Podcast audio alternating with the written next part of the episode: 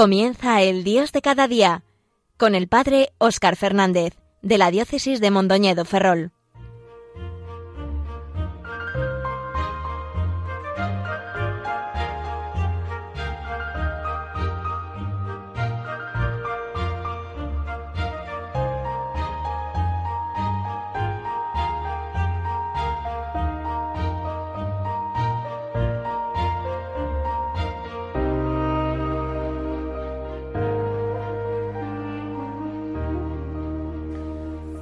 Muy buenos días y un saludo muy afectuoso a quienes en estos momentos sintonizáis Radio María. Os habla Óscar Fernández, un sacerdote gallego de la diócesis de Mondoñedo Ferrol. Este es el tercer año que estoy en Roma, a donde me envió mi obispo a estudiar las Sagradas Escrituras y a residir en la Iglesia de los Españoles, la Iglesia de Montserrat, colaborando como uno de los capellanes. La providencia ha permitido que buena parte de mi estancia en esta ciudad, corazón de la cristiandad, tenga lugar durante el tiempo de la pandemia de COVID-19 que nos afecta a todos. Pero también me ha permitido y me permite encontrarme con muchas personas de diferentes partes del mundo, especialmente otros sacerdotes españoles que realizan aquí sus estudios o que vienen a investigar. Y me parecía interesante aprovechar la oportunidad que me da estar en esta ciudad de Roma para compartir también con vosotros la experiencia de algunas de estas personas. Entre ellas está quien me acompaña hoy, Juan Antonio Ruiz Rodrigo, un amigo sacerdote de la diócesis de Ciudad Real que estudió en el Pontificio Instituto Bíblico de Roma, donde primero se licenció y después obtuvo el doctorado con una tesis sobre el libro de Isaías. El año pasado fue nombrado director del Instituto Español Bíblico y Arqueológico, la llamada Casa de Santiago, en Jerusalén, una residencia para investigadores españoles en la ciudad de Jerusalén, que depende de la Universidad Pontificia de Salamanca y de la Conferencia Episcopal Española. Buenos días, Juan Antonio. Gracias por querer participar en esta ocasión en el Dios de cada día. Cuéntanos algo de ti, de tus orígenes, de tu vocación, de tus inquietudes. Eh, buenos días. Eh, soy Juan Antonio Ruiz. Nací en, en, Bolaños de Calatrava, que es un pueblo de Ciudad Real, allí en, dentro del campo de Calatrava allí en medio de una inmensa llanura manchega que tanto nos recuerda al libro de Don Quijote, donde el cielo y la tierra parece que jamás se juntan. Y bueno, pues después de un periodo formativo en el Seminario Diocesano de Ciudad Real, eh, fui ordenado sacerdote por el obispo de la diócesis, don Antonio Algora, el 6 de septiembre del 2008. Y llegué a Campo de Cristana eh, para comenzar el ministerio pastoral allí, como vicario parroquial. Eh, fueron años muy bonitos, fueron tres años donde se estrené el sacerdocio y donde disfruté mucho mm, en el trato con la gente, eh, comenzando eh, el ministerio sacerdotal. Y después fui enviado por mi obispo a Roma para dedicarme al estudio de la Sagrada Escritura en el Pontificio Instituto Bíblico porque quizá a nuestros oyentes les pueda parecer una cosa de todos los muy común a todos los sacerdotes, pero sabemos todos que estudiar en el bíblico es solo para unos pocos y sobre todo sacar un doctorado en el bíblico no es algo de lo que pueda presumir todo el mundo, aunque tú no eres precisamente de las personas presumidas, gracias a Dios. Eh, pero bueno, más allá de los títulos, que a fin de cuentas tampoco son lo más importante, dinos un poco qué ha significado y qué significa dedicar tantos años al estudio, digamos, científico de la Biblia? ¿Qué te llevó a estudiar la Sagrada Escritura? ¿Qué te ha aportado? ¿Qué crees que aportas con esta formación a tu iglesia local y a la iglesia española y universal? Pues así fue como llegué a Roma en septiembre del 2011 para comenzar los estudios bíblicos en el Pontificio Instituto Bíblico de Roma. La verdad que recuerdo los primeros días, ¿no? De, de estar muy deslumbrado pues por la belleza monumental de Roma, como a todos nos sucede cuando, eh, cuando venimos ¿no? a, a la ciudad eterna. Y así pues comencé un largo itinerario en el estudio de la Sagrada Escritura en el Pontificio Instituto Bíblico. Era como una carrera de fondo que requería por mi parte tesón y constancia en el trabajo y, y mucha ilusión y esperanza ante un nuevo desafío. Y me encontré con un centro académico eh, de la Iglesia en el ámbito de la investigación bíblica, donde se utilizan las metodologías críticas modernas y donde se intenta asegurar una, creo que, muy buena formación a los futuros profesores de Sagrada Escritura, para que, valiéndose de las lenguas bíblicas y de las distintas metodologías exegéticas, pudiéramos acceder directamente a los textos bíblicos. Y así fue como descubrí un lugar donde se estudia la Biblia, eh, mediante el aprendizaje de las lenguas antiguas, a la luz de nuevos métodos históricos, literarios, con el apoyo de los descubrimientos arqueológicos, en diálogo con las ciencias humanas. Fue impresionante, fui descubriendo cómo el estudio de las lenguas y del trasfondo cultural e histórico de un texto bíblico nos permite parecernos más al lector implícito. De esta manera la exégesis nos ayuda a sacar la riqueza de un pasaje, haciéndonos semejantes al lector original. Porque yo siempre lo pienso así, los textos son como parte de una conversación y la exégesis bíblica nos da los elementos para poder seguir esa conversación. Por tanto, mm, el Pontificio Instituto Bíblico me ayudó a ver así la exégesis y a través de la exégesis entender que los fragmentos, los capítulos, los libros bíblicos tienen una historia y un desarrollo propio, que son a veces muy complejos y muy largos hasta que llegan a su forma final. Y esto requiere de nosotros una comprensión de la Biblia adecuada, adecuada, cuando no se conocen las tensiones internas que hay dentro de un texto bíblico, cómo ha crecido, eh, cómo ha tenido una necesidad de complemento, pues a veces podemos absolutizarlo y caer en interpretaciones literales. Literalistas, fundamentalistas, claro. Sí, sí, sí. Sin embargo, para nosotros, el texto bíblico, que es donde Dios nos habla, tiene una historia. Y eso exige una actualización. Y fue así como fui descubriendo este arte de la interpretación de la Biblia. Esto es entonces un poco lo que ha sido un poco tu recorrido, tu, el resumen que puedes eh, hacer de estos años estudiando la Biblia, pero primero hiciste la licenciatura y después hiciste el doctorado, ¿no? Así es, comencé en, primer lugar en la licenciatura eh, y la licenciatura eh, se terminó con, con la tesis de licencia, que fue sobre el Salmo 18 sobre el trasfondo del canto del mar del Éxodo, de Éxodo 15. Fue un análisis intertextual.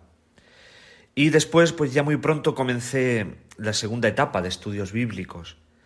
Eh, comencé un año de preparación al doctorado, que le llamamos la lección Corán, y después de superar esta prueba, con la defensa pública de un trabajo que fue un estudio intertextual sobre Isaías 12.3, concretamente el versículo 3. Dedicar un año a un versículo de la Biblia. Así Eso se hace en el bíblico. Así fue, esto es una metodología propia del bíblico, de hacer un año de preparación al doctorado. Y después eh, comencé la tesis doctoral y en noviembre del 2018 ya defendí públicamente la tesis en el Pontificio Instituto Bíblico de Roma con la disertación desde la atalaya hermenéutica de Isaías, la función retórica y estilística de Isaías dentro del libro de Isaías. Eh, fue un trabajo que mm, trataba eh, el capítulo de, 12 eh, de Isaías, que es un pasaje que se presenta dentro del libro de Isaías como un cántico de acción de gracias ante la salvación de Dios, un capítulo poético, ¿no? un salmo de alabanza dentro del libro de Isaías, donde resuenan muchas voces que proceden de diversos textos bíblicos, como si fuera un mosaico que se ha elaborado con diversas teselas del Antiguo Testamento. En definitiva, pues después de este proceso de preparación en el acercamiento de la Biblia, puedo decir que para mí eh, la Biblia es como ese conjunto de recuerdos de un pasado cultural y espiritual que nos narra cuál es nuestra patria más antigua, es acercarnos a una historia fascinante entre Dios y su pueblo, de tal manera que todo cuanto somos nosotros hoy es fruto de esa historia. Muy bien, decías antes es una conversación, una conversación entre Dios y, y nosotros. Parece que tu vida hace un interesante eh, triángulo entre, la, entre Ciudad Real, entre Roma y ahora Jerusalén. Cuéntanos un poco qué significan para ti estas dos ciudades, que son tal vez eh, las dos, los dos principales centros de la cristiandad. Has pasado de Roma a Jerusalén. Roma es la ciudad eterna, es el destino de tantos peregrinos provenientes de todos los rincones de la tierra, a las tumbas de los apóstoles Pedro y Pablo. Y es que eh, cuando cada vez que visito Roma parece que, que el tiempo eh, se ha parado hace siglos aquí, y la belleza de sus monumentos y de sus restos de imponentes edificios hacen que un paseo por sus calles se conviertan en un viaje en el tiempo. Es impresionante. Pero es una gracia especial y una inmensa alegría poder estudiar y enseñar la Sagrada Escritura en Jerusalén. La ciudad santa es única desde este punto de vista porque yo creo que es el corazón de ese diseño, de esa trama narrativa que la Biblia describe. Y solo aquí, en Tierra Santa, se pueden encontrar los colores, los paisajes, los perfumes, también las diferencias climáticas o geográficas que recorren las páginas de la Biblia. Si la Biblia nos presenta una historia de salvación, la Tierra Santa es la geografía de esta salvación, porque esa historia tiene su referente concreto en estos lugares, en estos desiertos, en estos rincones y recovecos de la Tierra Santa.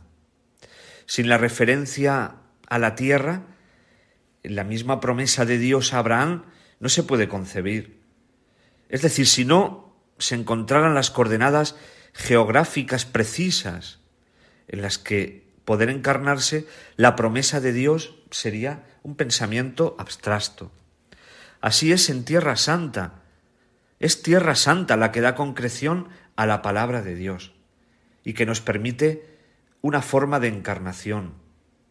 También Cristo ha, vivido una historia y ha vivido una cultura y ha asumido una geografía ha pisado un territorio concreto, que es el de la Tierra Santa.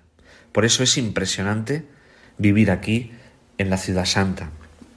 Ponerle lugar a todo lo que leemos en la Biblia. Todo el mundo que ha ido a Tierra Santa dice que no vuelve a leer la Biblia igual antes de ir a Tierra Santa que después, mucho más si vives allí. Y eso que Tierra Santa ha cambiado tanto con respecto a la antigüedad, pero pensar que estás ahí donde el verbo se hizo carne eh, concretamente. Vamos a hacer ahora un pequeño momento meditando y pensando un poco en esta ciudad santa de Jerusalén. Vamos alegres a la casa del Señor. Subimos, qué alegría al pisar nuestros pies tus umbrales, Jerusalén.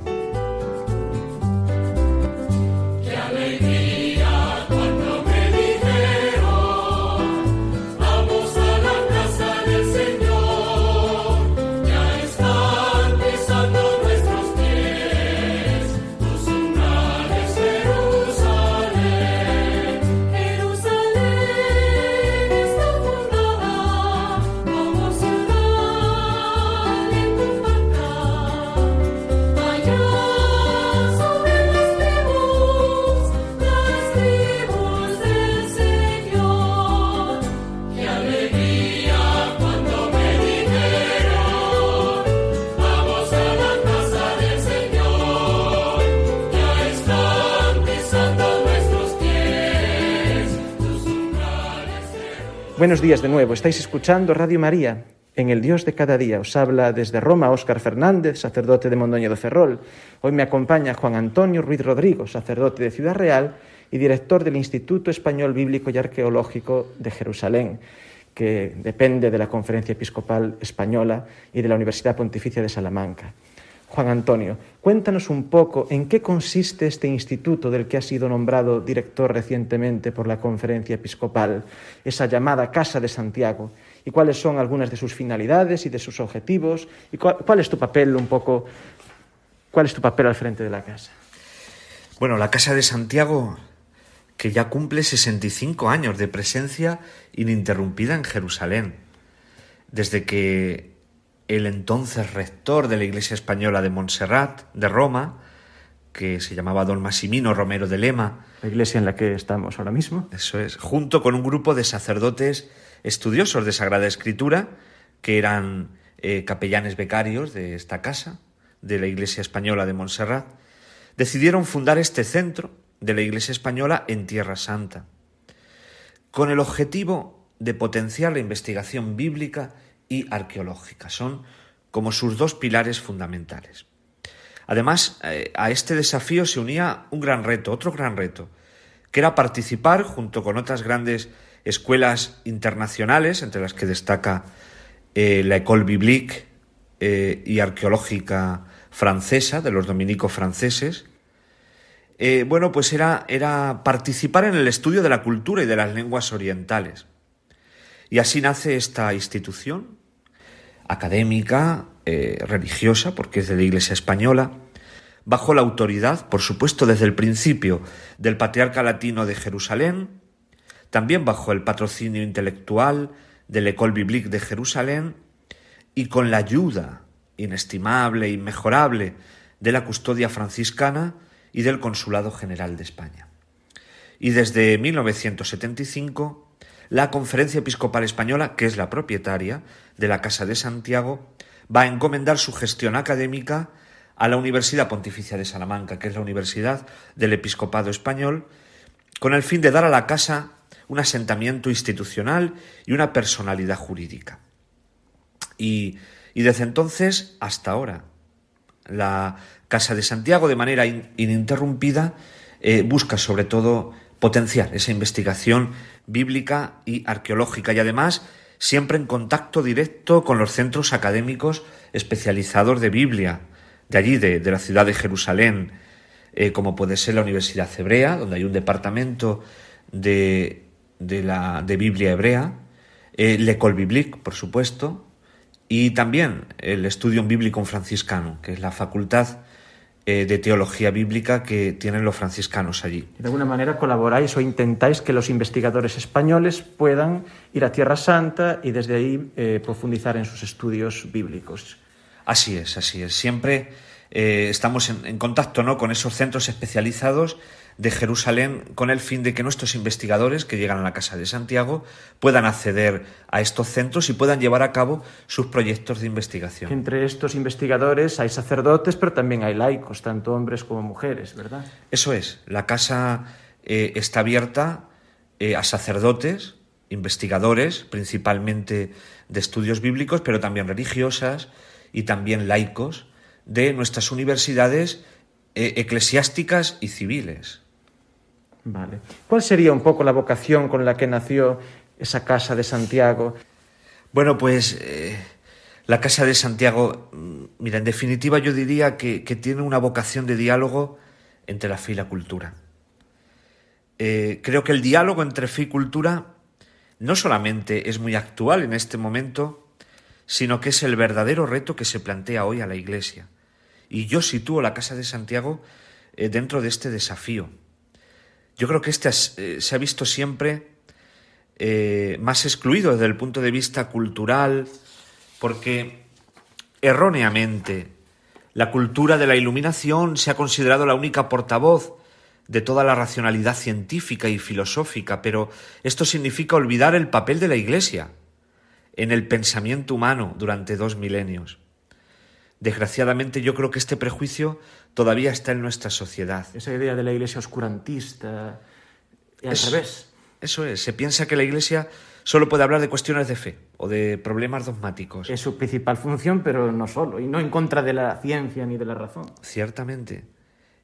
Y, y se olvida fácilmente que la iglesia ha promovido siempre el diálogo entre la fe y la razón, y ha estado convencida de esa estrecha relación.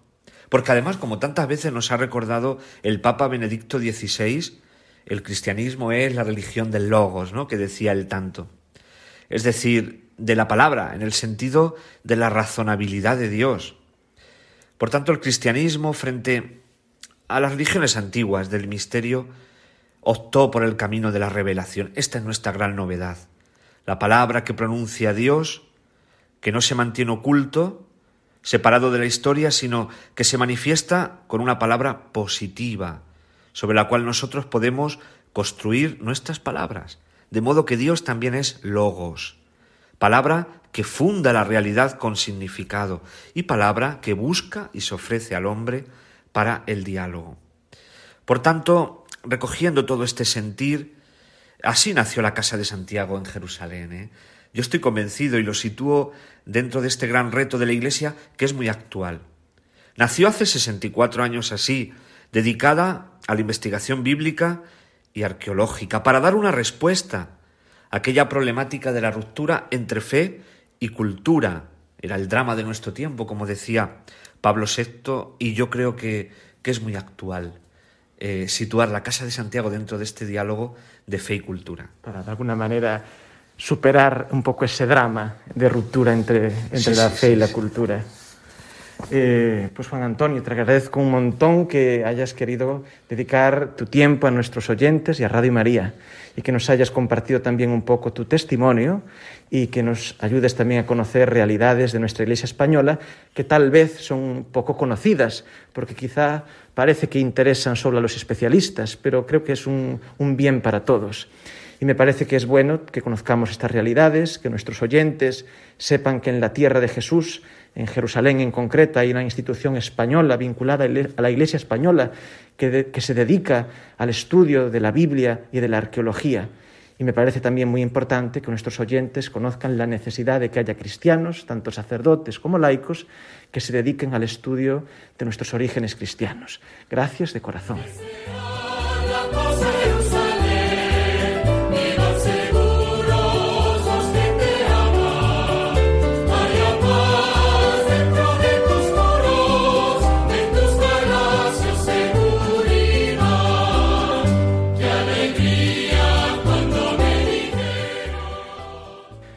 Queridos oyentes, espero que este tiempo os haya resultado útil y agradable. Os pido que encomendéis a este sacerdote, a Juan Antonio, y a la casa que él dirige en estos momentos. Si Dios quiere, nos volvemos a encontrar el mes que viene. Un abrazo y que Dios os bendiga siempre.